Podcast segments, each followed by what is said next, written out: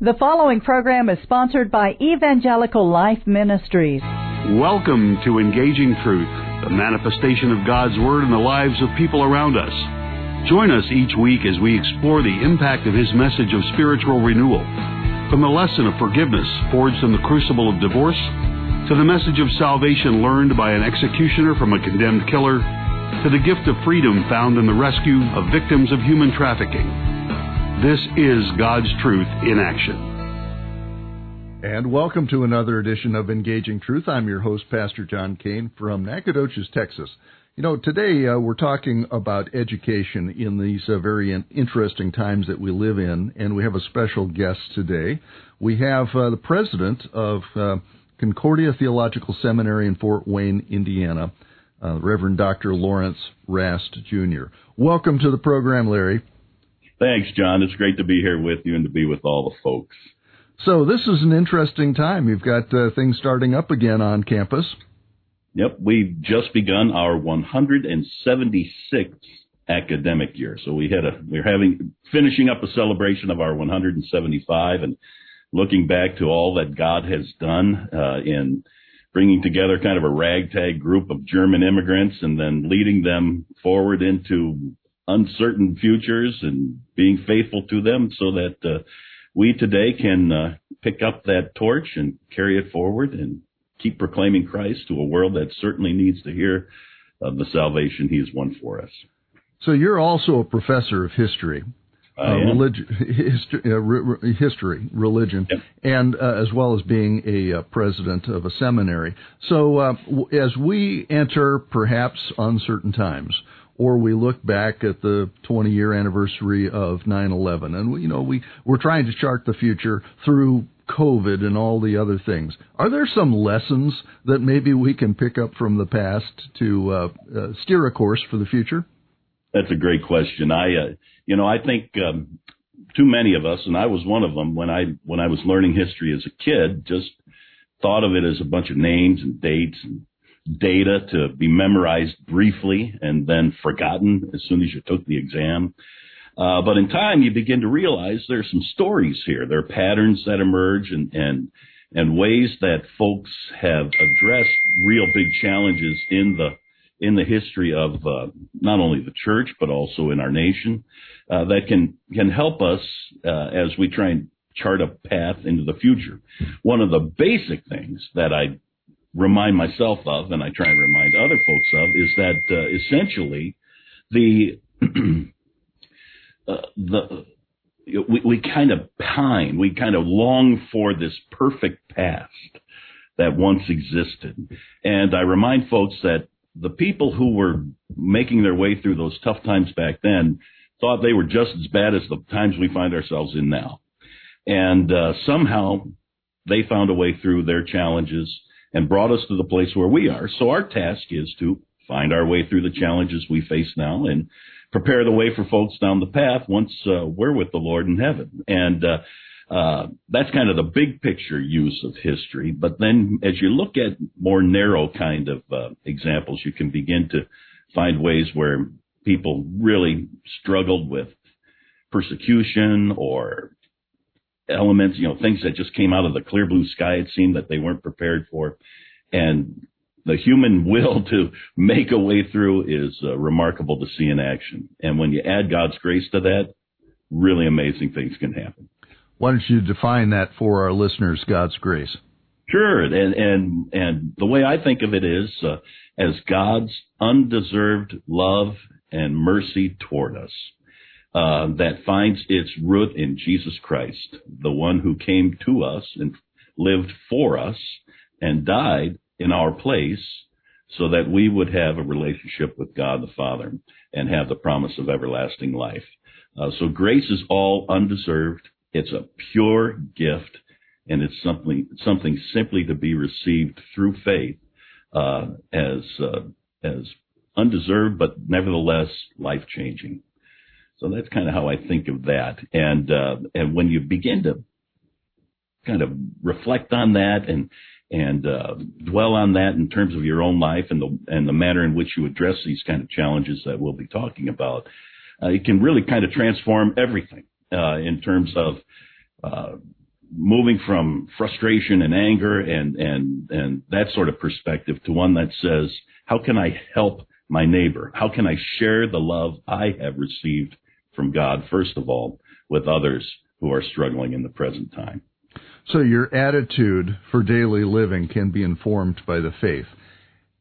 Well put. And and and you're preparing uh, church workers Mm-hmm. Um, but there's there's probably some lessons to be learned that are great across the board for you know keeping our eyes on the right things or you know being a, a good witness or or being a person who is strengthened and bolstered um, for facing challenges. You have any uh, suggestions for us? Yeah, that's a that's a wonderful question. Uh, we here uh, as a seminary actually do our education uh, typically at the master's degree level. That's the majority of our students. There are also some who are trying to to uh, pursue a doctorate uh, as well. So it's everybody above bachelor's level study, um, and, but also includes some folks who have bachelor's level life experience. We can admit people uh, in that regard too. But what that means is we're a we're a school and schools can become a little ivory towerish at times and folks can get a little detached from real life if you let them. In fact, our campus when it was built in the 1950s was purposefully put as far outside of town as it possibly could be so that the students would not be distracted by the world, which is really an interesting thing if you think about it. Uh, now, of course, the town has grown around us and we very purposefully make sure that our students are engaged day to day with the world. So it's not just all a bunch of theological talk, jargon, that sort of thing. We, we study very hard. We work at the academic side of things very, very purposefully. But all of this in the end is to serve people and to help them deal with the challenges of this life, particularly in terms of the spiritual challenges that are so pronounced at the present time. And so we've, uh, for more than 100 years, actually have required that our students do what we call field work. Uh, and that means that uh, every week they're going off to a local congregation and working with people. And that keeps them grounded. That keeps them connected uh, to real life.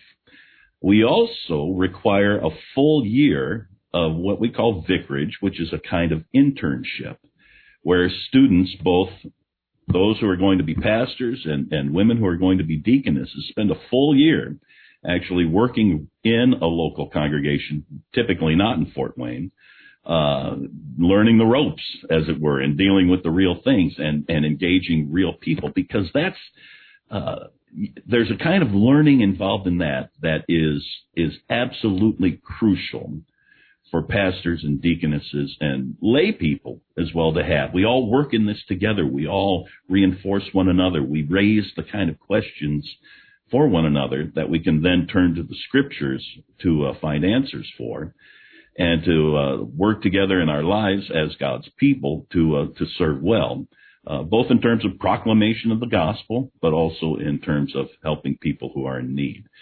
So it's, uh, uh, I mean, um, to that end, we you know we do the the classic kind of classes, and you have all the the academic stuff, and we you know we throw 1,400 books at the students and weigh them down, but uh, but we also spend a lot of time uh, engaged with people in real life situations, and encourage lay people to be part of this as well, because what we're talking about isn't just academic theology; it's real life and struggling with changing circumstances and uh, dealing with a a very disrupted situation in our our country at the present time and our world. So, does what the world is going through, do those events change in any way the balance of uh, uh, the education, or how it's presented, or uh, or the experience that the students have?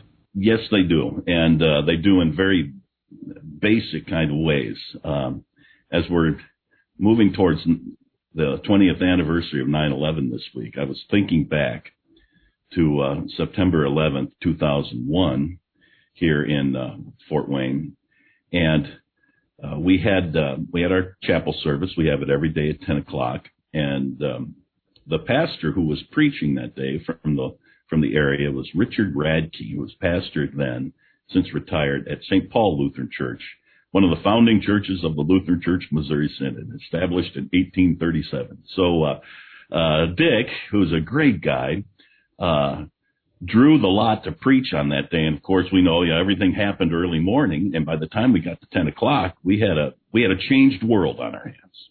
Just in two hours, everything had changed.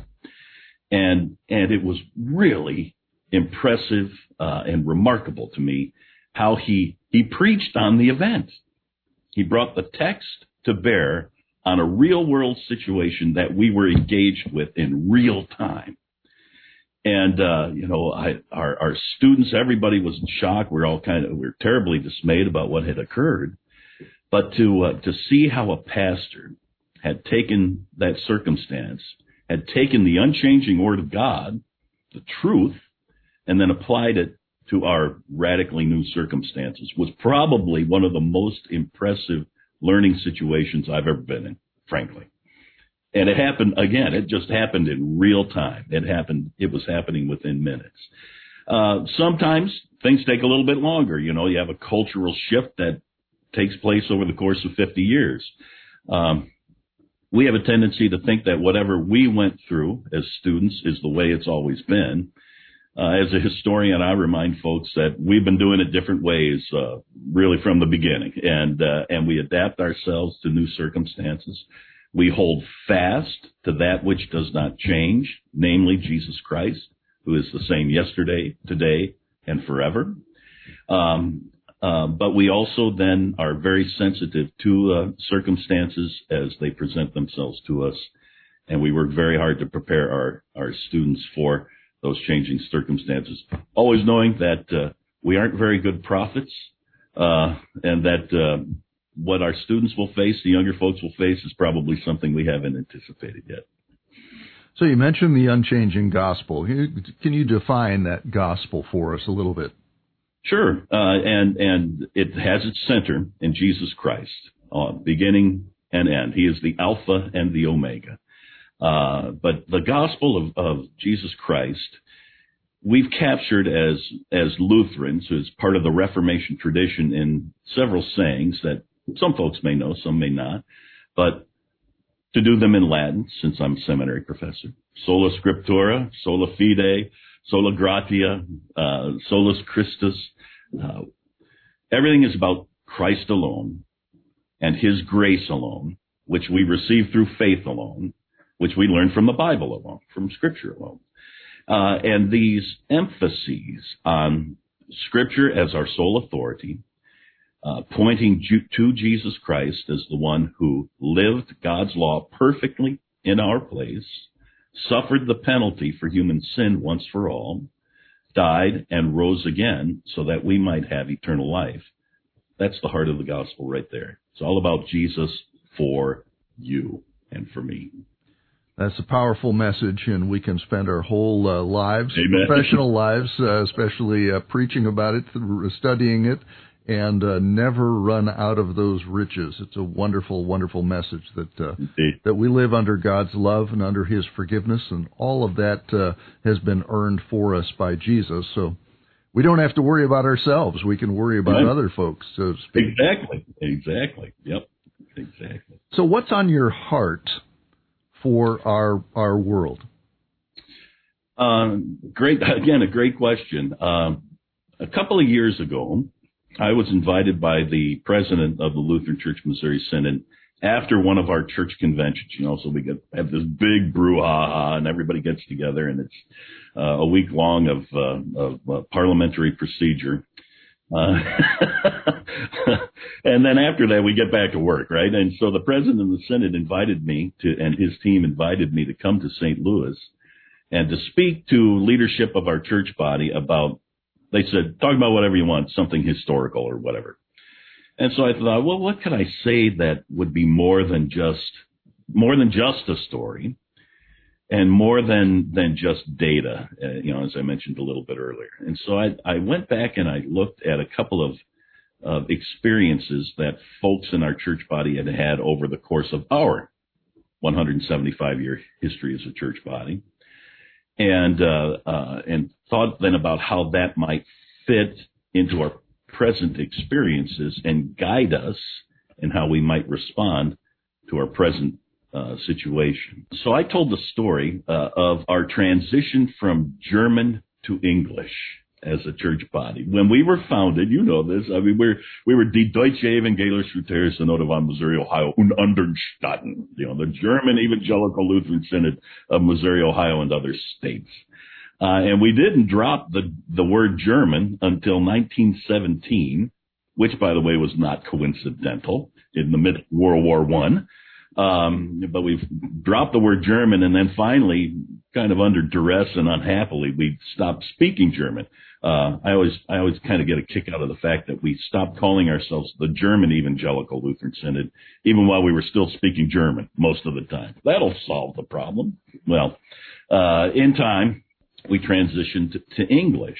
In the teens and, and 20s and then the 30s, 19 teens, 20s, 30s, as we were making this transition, uh, people didn't anticipate this coming. They kind of looked out to the future and said, someday we'll probably have to do more English language work.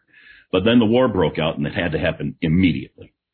And so when you transition a, you know, a, a one million plus member church body from one language to another and do so under duress in a very short period of time, that's tough. That's hard. And, and I can't imagine it, frankly because I speak English and only English. I can read a bunch of other languages, but I, I speak English. I think in English. I dream in English. My heart language is English. And uh, so to think of making that transition from German to a new language, or or for me from English to a different language, being and being forced to do so, wow, that's a big challenge. Well, that's what these folks were going through. Their whole world was disrupted. And I believe that today we are in a similar kind of disruption, not a language transition necessarily, although there are language issues that we hear about today, but we're in a cultural disruption where the church has been moved from the center of American life and accepted as an institution to now being on the margin and being questioned as to its value, its its whether it actually upholds uh, truth or it's merely a, a version of truth or whatever the case might be. This is a huge shift that we're in the midst of right now. Uh, and, and, we haven't really come to grips with that yet. This is what I said in 2019. So I said, here we are. We're in as significant a cultural, uh, sorry, uh, a churchly shift uh, right now that we're dealing with, uh, as equally uh, disruptive to that of the 19 teens and 20s when we were tra- tra- uh, transitioning from German to English. Now, I said that in September 2019 before this thing called COVID uh, was on anybody's radar. And so I, I'm saying already we're disrupted. Well, I, we had no clue how disrupted we were going to be and how everything uh, was going to be affected by this global pandemic uh, and what then that meant for the church and how the church would engage in in uh, those kind of circumstances as well. So we have, if you will, kind of a perfect storm of challenges that are impressing themselves upon the church right now that really call for, uh, I think, in, intentional engagement on our part uh, in a fearless way because we have the truth that is unchanging uh, and to to approach them with uh, with boldness and confidence, because we have the unchanging Christ with us. So that may, that doesn't quite get to the heart of your question, but it it shows you what what's on my heart in the in the sense of we're really we're really in an interesting time and and and I'm a historian, so I'm not supposed to say this is different than ever before. You know, we're we're just not allowed to say that as, as historians. But I will say we are in a really unique situation as Christians today. And it's certainly been much, much worse in the past when we go back 500 years and you look at the bubonic plague and, you know, 30 to 50% of all of Europe, for instance, dying of it. You know, we're, we're uh, nowhere near that. And yet, uh, people have the struggle with authorities I mean, we people question what we hear on the news, and, and rightly so. And uh, we find out that people have other motivations. So for many people, it comes down to truth. And I was thinking back to uh, the Roman governmental official Pontius Pilate making that side comment to Jesus. Well, what is truth? so, can you give our listeners uh, kind of the valuation, if you will, of God's truth? How, how do we know it? How do we trust it? Yeah, good. Uh, again, these are great questions you're posing. Um, the, the the really, I think, unique thing uh, about truth as we have it. Well, again, I I sound like a broken record in this regard, but I keep going back to Jesus, and and, and our Lord says, uh, "I am the way, the truth, and the life." Not a way, a truth, a life, but the truth. And so then, having made a truth claim, if you will, for himself, uh, the people of the time actually rightly said, well, now, wait a minute, how can this be? And, and of course, they were also very uh, challenged by the fact that he said, you know, he claimed to be God himself. I am. Uh, and so, well, how can this be? And so the, the question became, where do you look for the, for, for this kind of uh, authoritative revelation, this authoritative revealing, uh, as to, to determine whether or not this truth claim is correct. And that kind of takes us back to our, our reformational roots once again. One of the things that Martin Luther emphasized over and over and over again is as wonderful as human learning is, as important as it is to, uh, you know, to, to pay attention to political structures and the like, as key as all human uh, interrelationships are, in the end, there has to be some authority that speaks an unchanging truth. And, and as Luther um, emphasized it, that is found in the Holy Bible, in the scriptures themselves, because they are the Word of God. and so in going to the scriptures, we, we contest the truth claims of Jesus, of the apostles, of the prophets, of everything that's incorporated in that revelation and, and look then and say, is this consistent? Does it have uh, an enduring value uh, and enduring application to the lives of human beings?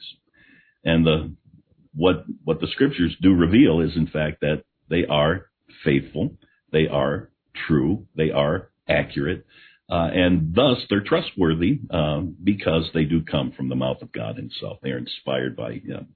And so for we Lutherans and, and for we Christians in general, we go back to the Bible, back to the Bible and, and look for uh, uh, what God has revealed regarding Himself there. And this brings us back to our earlier point once again. What do we see with respect to God? We see a loving God who seeks to restore humankind to Himself despite the fact that humankind has departed by virtue of its sin, beginning in the garden with Adam and Eve, but then repeated over and over and over by every single human being uh, in the course of history, but then repeated over and over by God in Christ in welcome, welcoming us back to himself. I'd like to point our listeners to our website, elmhouston.org. There you can find information about us. You can uh, find podcasts of past programming.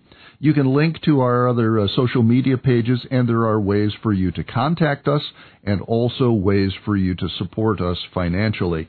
All your on the air hosts are volunteers, and so your tax deductible donation goes far to purchase us airtime. Going back to uh, our guest, President Rast, Larry, uh, can you give our listeners a quick way to uh, uh, check in on what is happening there at Fort Wayne? Do you have a website? And it is www.ctsfw, which stands for Concordia Theological Seminary, Fort Wayne, dot edu. Thank you, Professor uh, President Rast, for being with us today. And join us again real soon for another edition of Engaging Truth. God's blessings. Thank you for listening to this broadcast of Engaging Truth. Be sure to join us each week at this time. To help support our ministry, contact Evangelical Life Ministries, Post Office Box 568, Cypress, Texas 77410, or visit our website at elmhouston.org or find us on Facebook at Evangelical Life Ministries. Thank you.